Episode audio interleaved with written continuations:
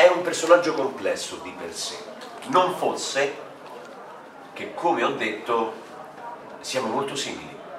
Cioè, ovvero questo eh, aspetto molto impo- imponente, insomma, non è che sono imponente, questo aspetto molto prominente, diciamo voluminoso, ma col cuore e con la testa di un ragazzo, perché anche il modo in cui io mi pongo nel fare le cose mi, mi, mi sento molto giovane.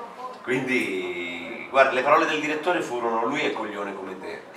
E dice, disse Carlo Coso, che io ancora ringrazio per avermi messo sul personaggio, disse guarda, sei, sei perfetto. Seguilo e ci stai. E infatti mi, mi sono divertito veramente tanto. Era molto simile a me.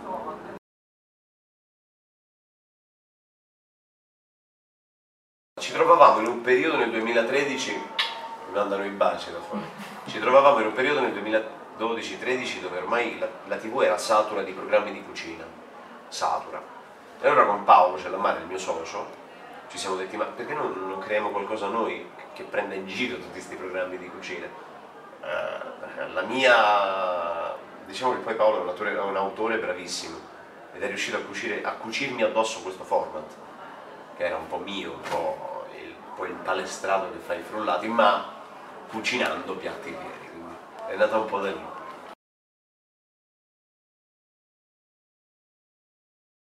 Accettare di essere chiamati all'inizio sporadicamente, una volta ogni tanto, bisogna accettare di non avere molte volte la possibilità di dimostrare magari se si è più capaci degli altri.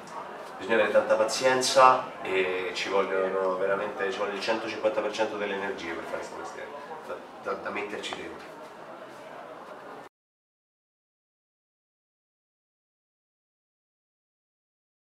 小声。